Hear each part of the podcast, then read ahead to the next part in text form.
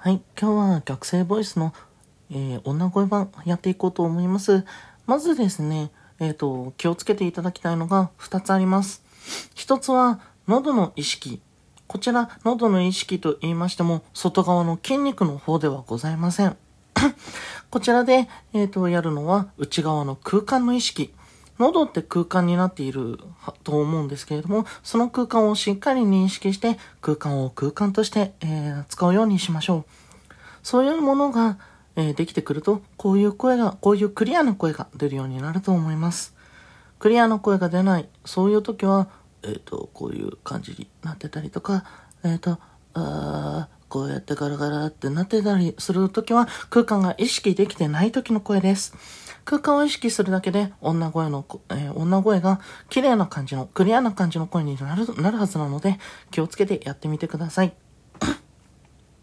もう一つは、えー声帯の意識。声帯の意識というのは、えー閉じたり開いたり、そういうので、えー声帯は声を発しているんですけれども、その声帯の声の意識を少しだけ変えてあげる。声帯の位置、まずは声帯の位置を、えー考えましょう。男の方であれば、えーの、喉仏、その下にあるちょっとしたくぼみ、そこから内側の方に入ってってあげると、あの、声帯がありますので、そこを、そこを意識して、いろいろ、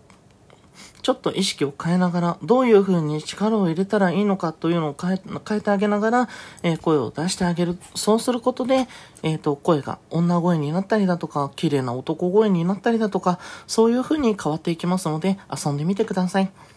もし、それでも何もわからないっていう風になったのであれば、えー焦らず騒がず、私のツイッターの方に連絡をしてみてください。そしたらですね、ちゃんと聞きながら教えてあげることもできますので、はい。では、よろしくお願いいたします。今回の放送はここまで。では、失礼いたします。